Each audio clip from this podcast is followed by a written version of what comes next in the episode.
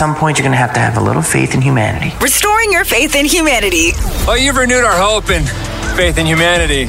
Here's Brew with all the feels. Yeah, sharing the good news in the world. If you ever have any good news to share, I would love to hear it. Shout you out. Hit me up anytime. 1 888 970 4278. So, how is Taylor Swift doing more good on her Eras tour? Usually, every city she visits, she'll donate some amount of money to like a charity, a food bank, something like that.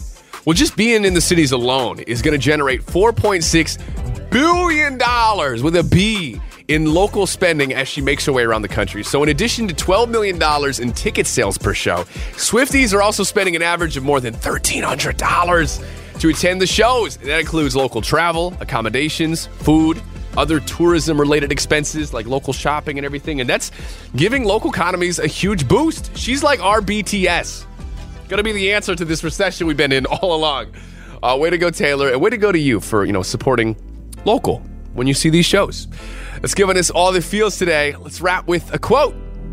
You don't know where you're going till you've left where you've been.